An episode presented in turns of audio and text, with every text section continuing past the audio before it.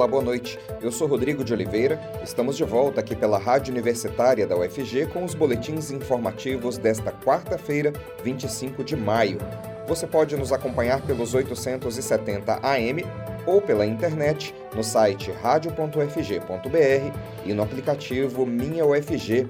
Os boletins da Rádio Universitária estão disponíveis também em formato de podcast nas principais plataformas digitais.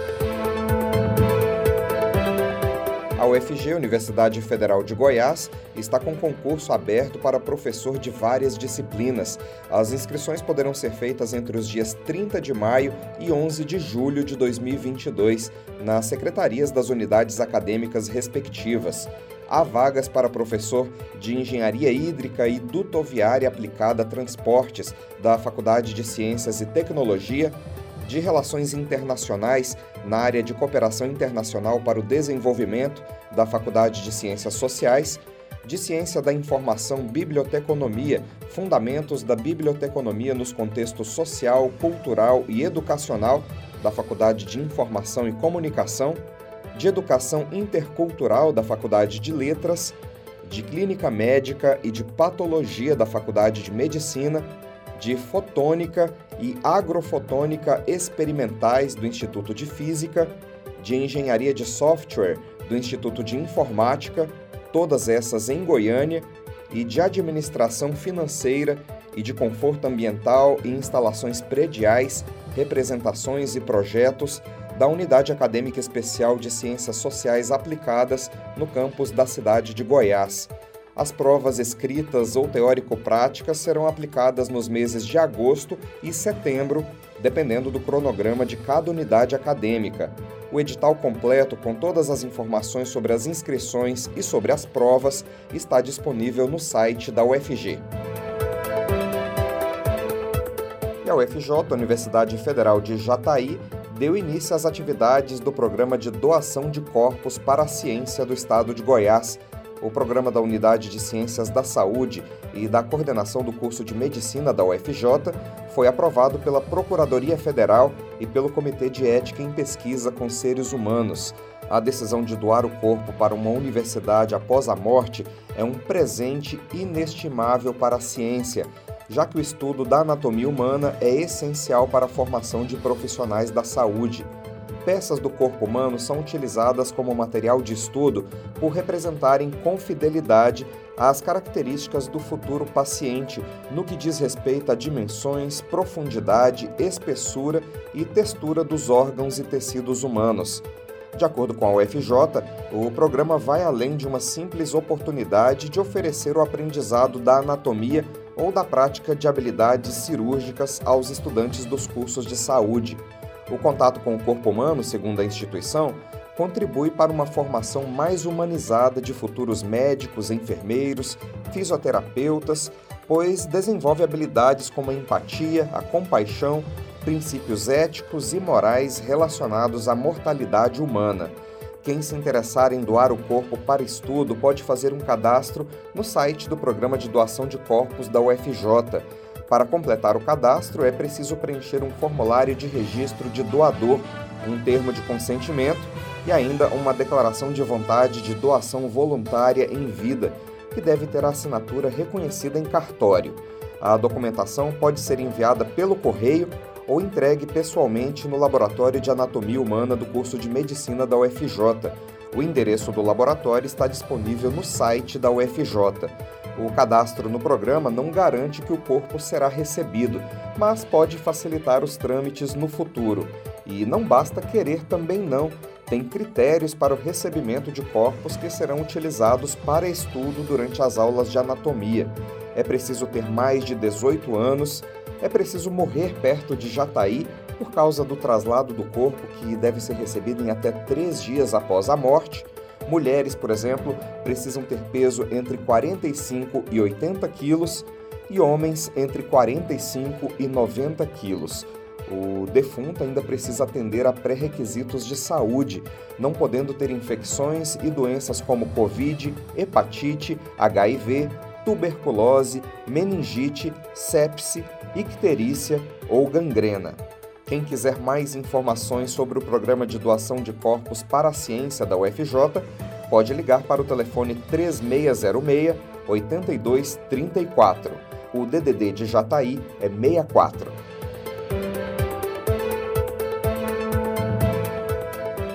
Tendência de aumento nos casos de Covid pode trazer obrigatoriedade de uso de máscaras de volta.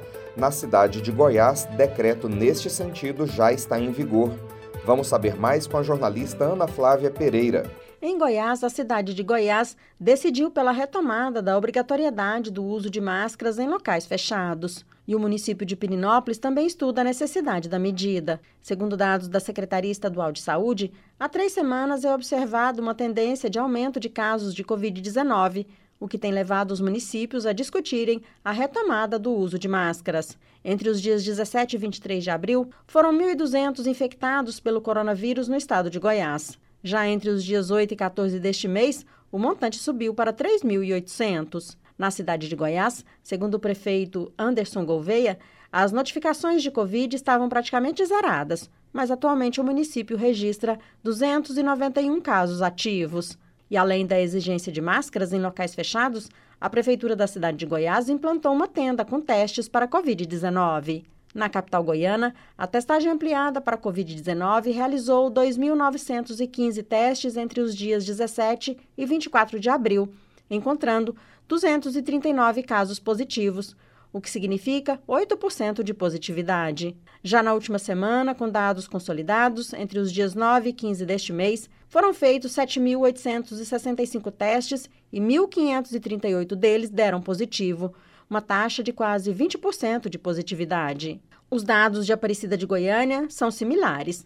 Na semana de 17 a 23 de abril, o índice de positividade era de 5,43%, passando para 11% na semana dos dias 1 a 7 deste mês e alcançando 21% de positividade entre os testes aplicados entre os dias 15 e 21 deste mês. Mas os dados de óbitos pela Covid-19 se mantêm estáveis em Goiás. Na última semana, entre os dias 15 e 21 deste mês, os municípios goianos registraram ao todo oito óbitos pela doença, mesmo número observado na semana anterior. Ana Flávia Pereira, para a Rádio Universitária. INSS paga a partir desta quarta-feira a segunda parcela do 13º de aposentados e pensionistas. Mais detalhes com o jornalista Delfino Neto. O Instituto Nacional do Seguro Social, INSS, começa a pagar nesta quarta-feira, dia 25, os valores da segunda parcela do 13º salário de aposentados e pensionistas. Inicialmente, recebem aqueles que ganham até um salário mínimo, o valor de R$ 1.212. Os que ganham acima disso recebem a partir do dia 1 até o dia 7 de junho. A primeira parcela foi paga em abril. Para consultar o valor, o beneficiário pode entrar no aplicativo Meu INSS para dispositivos eletrônicos como tablets ou celulares, ou no portal gov.br barra Meu INSS. Outra opção é a central de atendimento por telefone no número 135. Neste caso, é preciso informar dados como o número do CPF e outras informações cadastrais. O atendimento pelo telefone está disponível de segunda a sábado, das 7 horas da manhã às 22 horas. Mais de 36 milhões de pessoas vão receber a segunda cota de gratificação, que vai cair na conta junto com o pagamento regular de maio. Este é o terceiro ano consecutivo que os pagamentos do 13º salário do INSS ocorre entre abril, maio e junho. O adiantamento foi possível após a edição de portaria do INSS ainda em março deste ano, quem recebe o BPC, benefício de prestação continuada, não tem direito ao 13º salário. Delfino Neto para a Rádio Universitária. As ciclovias e ciclofaixas de Goiânia já precisam de revitalização.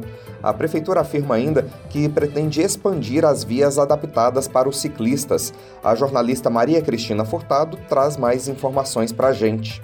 Toda a ciclorrota criada entre o Terminal Isidória e a Praça Cívica em 2015 está apagada desde as obras de recapeamento da via, com a construção do BRT Norte-Sul assim como o trecho escolhido para ser compartilhado entre automóveis e bicicletas na região noroeste, entre a Avenida Perimetral Norte e a Avenida dos Ipês, que passou por reconstrução asfáltica.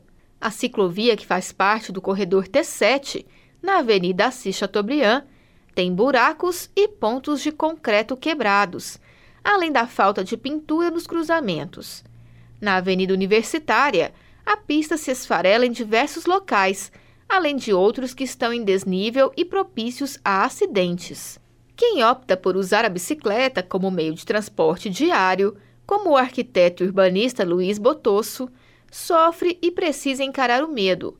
Ele fez a opção em 2018 e pedala todos os dias 22 quilômetros, o trajeto de ida e volta do trabalho. Ele define a ciclovia da Assis Chateaubriand como perigosíssima devido ao desnível. Em 10 anos, a malha cicloviária de Goiânia não vem recebendo manutenção e está se deteriorando, além de pouco avançar em quantidade. Entre 2012 e 2016, na gestão municipal de Paulo Garcia, do PT, o trecho chegou a 92 quilômetros para bicicletas entre ciclovia, que é o espaço exclusivo e segregado, ciclofaixa espaço exclusivo na rua e ciclorrota, compartilhado com os demais veículos.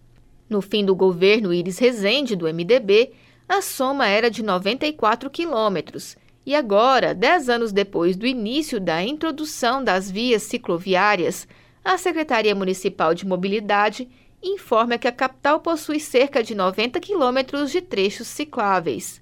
A reportagem contou, no entanto, todos os trechos implantados desde 2012, e Goiânia chega a 105 quilômetros. Esta quantidade era prevista para se ter ainda em 2016, o que demonstra pouco avanço para a diversificação dos meios de transporte na mobilidade da capital.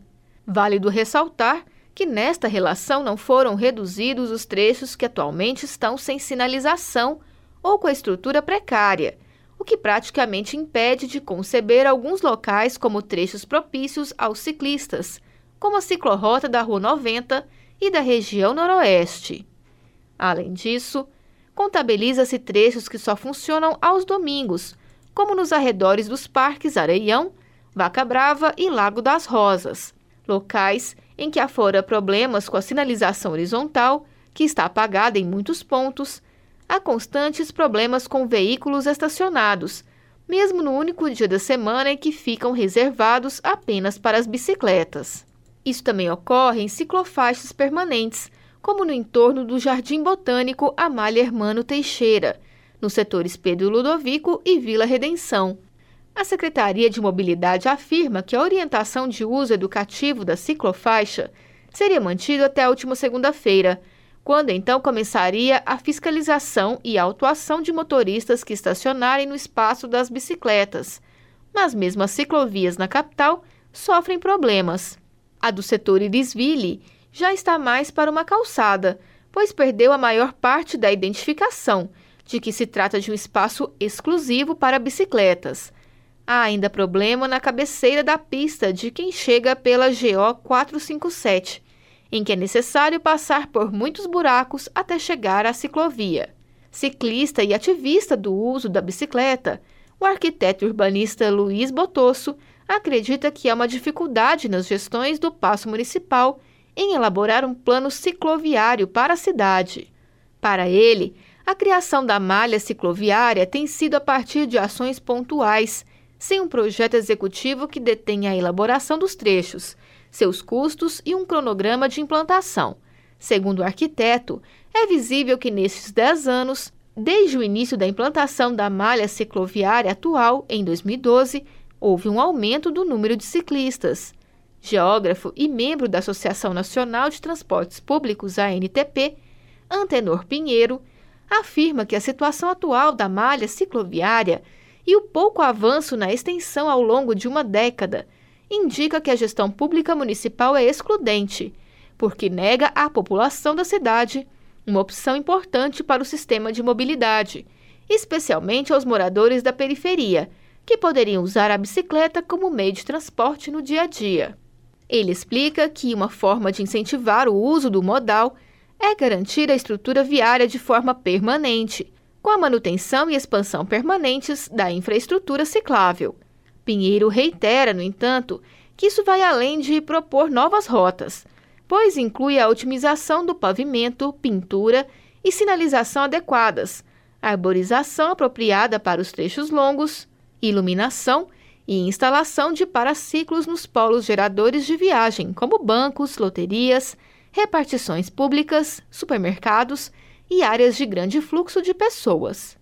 Pinheiro acredita que um dos problemas para a melhoria da mobilidade urbana, como a maior inserção das bicicletas na política pública, se dá com as propostas feitas até então e que não tiveram prosseguimento.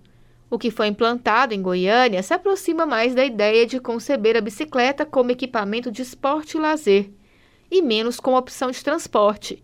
Tanto que o desenho cicloviário implantado cuidou de conectar os parques mais nobres da cidade, o que sugere adequado para passeios e prática de esporte, o que não significa que seja incorreto. A gestão da Secretaria Municipal de Mobilidade pretende implantar até o fim de 2023 de 20 a 30 quilômetros de ciclovias na capital. Além disso, não há mais o interesse de investir em ciclorotas, que são as vias compartilhadas com os demais veículos. Isso porque se entende que não houve evolução quando a intenção foi aumentar esse tipo de via por ser uma obra mais barata. O diretor de Transportes Públicos da Secretaria de Mobilidade, Jean Damas, conta que assumiu o cargo há três meses com a missão de avançar na implantação das vias cicláveis. Damas diz que foi em função disso a realização da ciclofaixa do Jardim América, iniciada neste mês. Segundo ele, verificou-se que o Jardim América era o bairro com maior número de acidentes com bicicletas e, por isso, realizaram uma pesquisa e em 30 minutos foram vistos mais de 15 ciclistas na rua C-149. O diretor assegura que ainda será feita nova rota que atenderá a região, desta vez pelo lado oeste. O diretor diz que os técnicos da secretaria já visitaram mais de 80 quilômetros de vias cicláveis na capital para verificar onde será possível implementar novas vias. A ideia é fazer uma parceria com a Secretaria Municipal de Infraestrutura Urbana, CEINFRA, para a execução das obras, enquanto que a Secretaria de Mobilidade fica com a sinalização e fiscalização. Segundo Damas, a parceria também deve ser usada para revitalizar a malha já existente.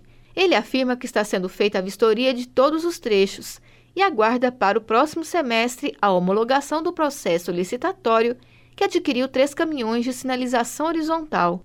Ele acredita que a utilização destes veículos vai agilizar o processo de finalização dos trechos que receberam reconstrução asfáltica em Goiânia e ficaram sem a sinalização, o que inclui as vias cicláveis. E o Morcego Vermelho começa nesta quinta-feira. Por causa da pandemia, o já tradicional Festival Goiano de Filmes de Terror será online esse ano.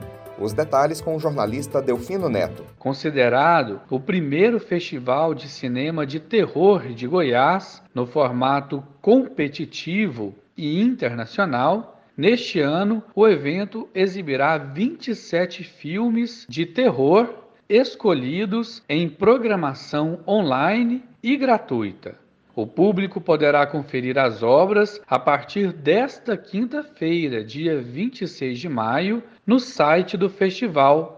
Os filmes ficarão disponíveis até o dia 29, próximo domingo, quando também acontece a cerimônia de premiação a partir das 7 horas da noite. As produções apresentadas irão concorrer a prêmios de acordo com a visão do público e do júri, com cinco diferentes categorias: Mostra Nacional, Mostra Goiana, Mostra Internacional, Animação e Longas Metragens.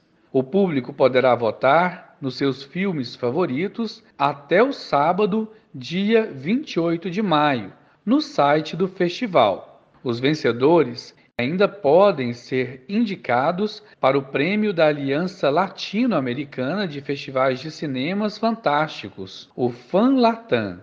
Para se ter uma ideia, na edição do ano passado, os filmes Duas Coxinhas, de Léo Miguel, e As Almas que Dançam no Escuro, de Marcos de Brito, foram indicados pelo festival nas categorias de melhor curta e melhor longa-metragem, respectivamente. Para este ano, o Festival de Cinema de Terror de Goiás destaca a grande quantidade de filmes dirigidos por mulheres, um total de 35% das produções. Os filmes goianos foram produzidos em várias cidades, com um total de participação de 6%. Já a categoria internacional recebeu obras vindas do Japão, da Argentina, México, Austrália, França, Espanha e Estados Unidos. Delfino Neto para a Rádio Universitária. A repórter estagiária Ana Clara Marques conversou com o diretor do Morcego Vermelho, Cristiano Souza. Ele falou sobre o sucesso da mostra com o público e ainda sobre a adaptação das exibições para as plataformas online em função da pandemia de Covid, um formato que, segundo o realizador, veio para ficar.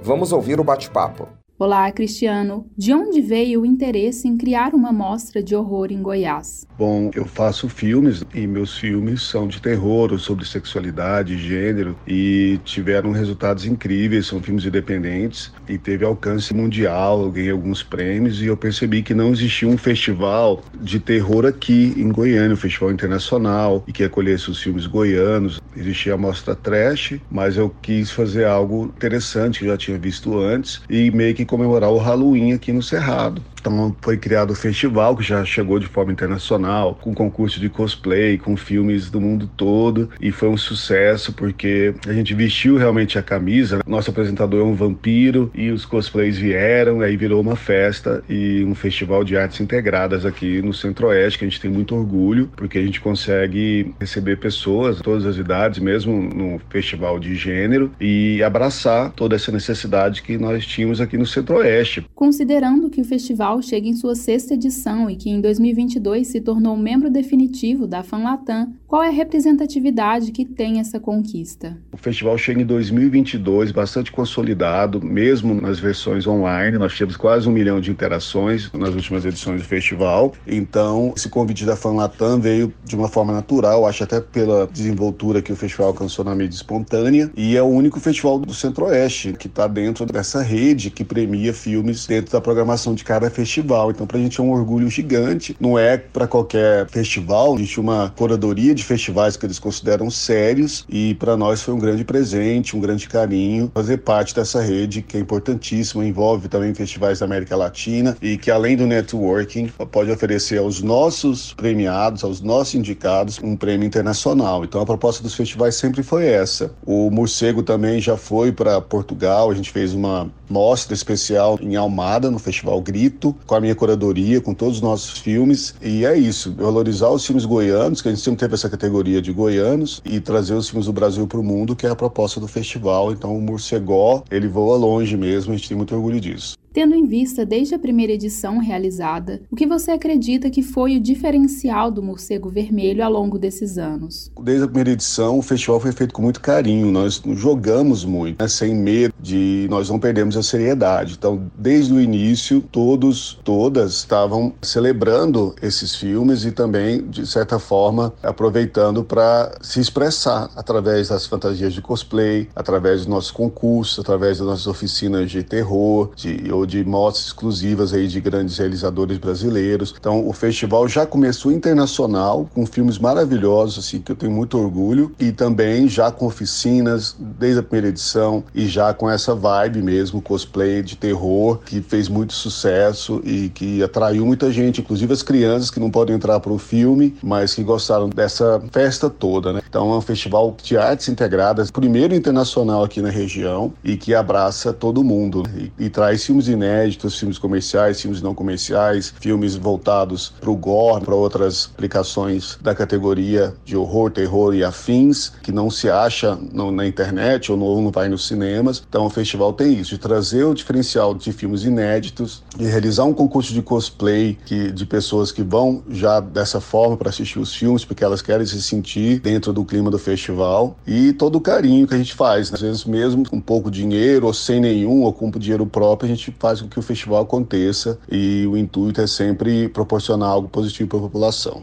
Existe uma produção expressiva de filmes de terror e seus subgêneros em Goiás e no país? Sim, existe um grande, uma produção efervescente de filmes de terror em Goiás, inclusive filmes no interior que não estão na capital. Nós tínhamos um filme mesmo de Cristalina na última edição online que foi um sucesso, com sessões lotadas. As pessoas vieram de Cristalina para assistir, filme que, que era sobre mortos-vivos. E existe sim pessoas super criativas, grandes diretores e maquiadores goianos que têm canais também de terror na internet. Então é uma coisa que é bastante efervescente, bastante bastante atual e a gente trabalha para isso, para que esses filmes tenham uma abertura no mundo. Então, nós instigamos essa produção de filmes goianos que eu espero que aumente cada vez mais, porque eles vão ter certeza de que vão poder ser exibidos aqui no Morcego nas próximas edições, somente quando voltar a ser presencial. Considerando que a pandemia foi um obstáculo para a produção cinematográfica nesses últimos anos, quais são as expectativas para essa edição? Essa última edição ainda é online, é o projeto do Fundo de Arte e Cultura de Goiás, que previa uma ajuda durante a pandemia, mas os processos são muito lentos, então a gente vai conseguir fazer o festival só agora. Goiânia ainda é muito difícil, a gente conseguiu até uma pauta, cinema que nós tínhamos parceria, teve um incêndio, então a gente vai ter que manter o festival online ainda esse ano, mas provavelmente deve fazer uma nova edição em outubro ou no próximo ano, e aí a expectativa é de conseguir fazer presencialmente novamente, com toda a decoração que a gente faz, a gente faz uma cenografia incrível para que as pessoas possam sentir o clima de Halloween, o clima de festival, então isso faz falta. Eu acho que teve produção cinematográfica nos últimos anos, porque as pessoas fizeram filmes também durante a pandemia, muitos filmes independentes com uma ou duas pessoas, então essa produção não, não diminuiu. E aí agora que as pessoas vão pensar e criar, vão estar mais entusiastas para criar novas produções no futuro. De que forma o público poderá participar do evento? O público vai participar do evento diretamente no site. Nós vamos deixar os filmes lá dispostos para quem tem acima de 18 anos e com muita facilidade. O público nacional pode assistir os filmes, então a gente tem muito público também de outras regiões, além de Goiás. E além da exibição dos filmes lá dentro do site, né, durante o, o festival, que é a abertura e premiação e os bate-papos, nós vamos ter ainda mais 30 dias de exibição na plataforma Cinebrac, justamente para valorizar essa curadoria e mostrar esses filmes por mais tempo. Então é super fácil, basta ter 18 anos, acessar o site durante a data do festival, assistir os filmes, voltar no que você mais gostou para a gente poder premiar e é só sucesso, super fácil e acho que é uma possibilidade que vai existir nos próximos anos, essas edições híbridas, justamente para poder oportunizar pessoas fora da nossa região. É importante ter o festival presencial pelo network, pelo clima e tudo mais, mas o online também agrega bastante e traz centenas de milhares de pessoas que não caberiam nas salas de cinema. Então, é, o futuro vai ser essa questão. Nós conversamos com o curador e diretor do Morcego Vermelho, Cristiano Souza, Ana Clara Marques, para Rádio Universitária. A Quasar Companhia de Dança cancelou a apresentação do espetáculo Estou Sem Silêncio, que estava agendado para esta sexta-feira, dia 27, no Teatro Goiânia. De acordo com a assessoria de imprensa da companhia, uma das bailarinas que compõe o elenco testou positivo para a Covid e está se recuperando dos sintomas da doença. Como a Quasar não conta atualmente com um elenco substituto, precisou cancelar o evento presencial. Quem adquiriu ingressos vai poder solicitar o reembolso no site simpla.com.br. Uma nova data para o espetáculo está sendo estudada em conjunto com a administração do Teatro Goiânia. a companhia disponibilizou um e-mail para quem quiser mais informações sobre o cancelamento. Anote aí: produção quasar, escrito tudo junto, sem cedilha e sem acento, gmail.com. Nós teremos mais notícias amanhã no boletim das 10 horas da manhã. Continue acompanhando nossa programação pelos 870 AM e pela internet no site radio.ufg.br e no aplicativo Minha UFG. Nós também estamos nas redes sociais. Curta nossa página no Instagram e no Facebook. Rodrigo de Oliveira para a Rádio Universitária.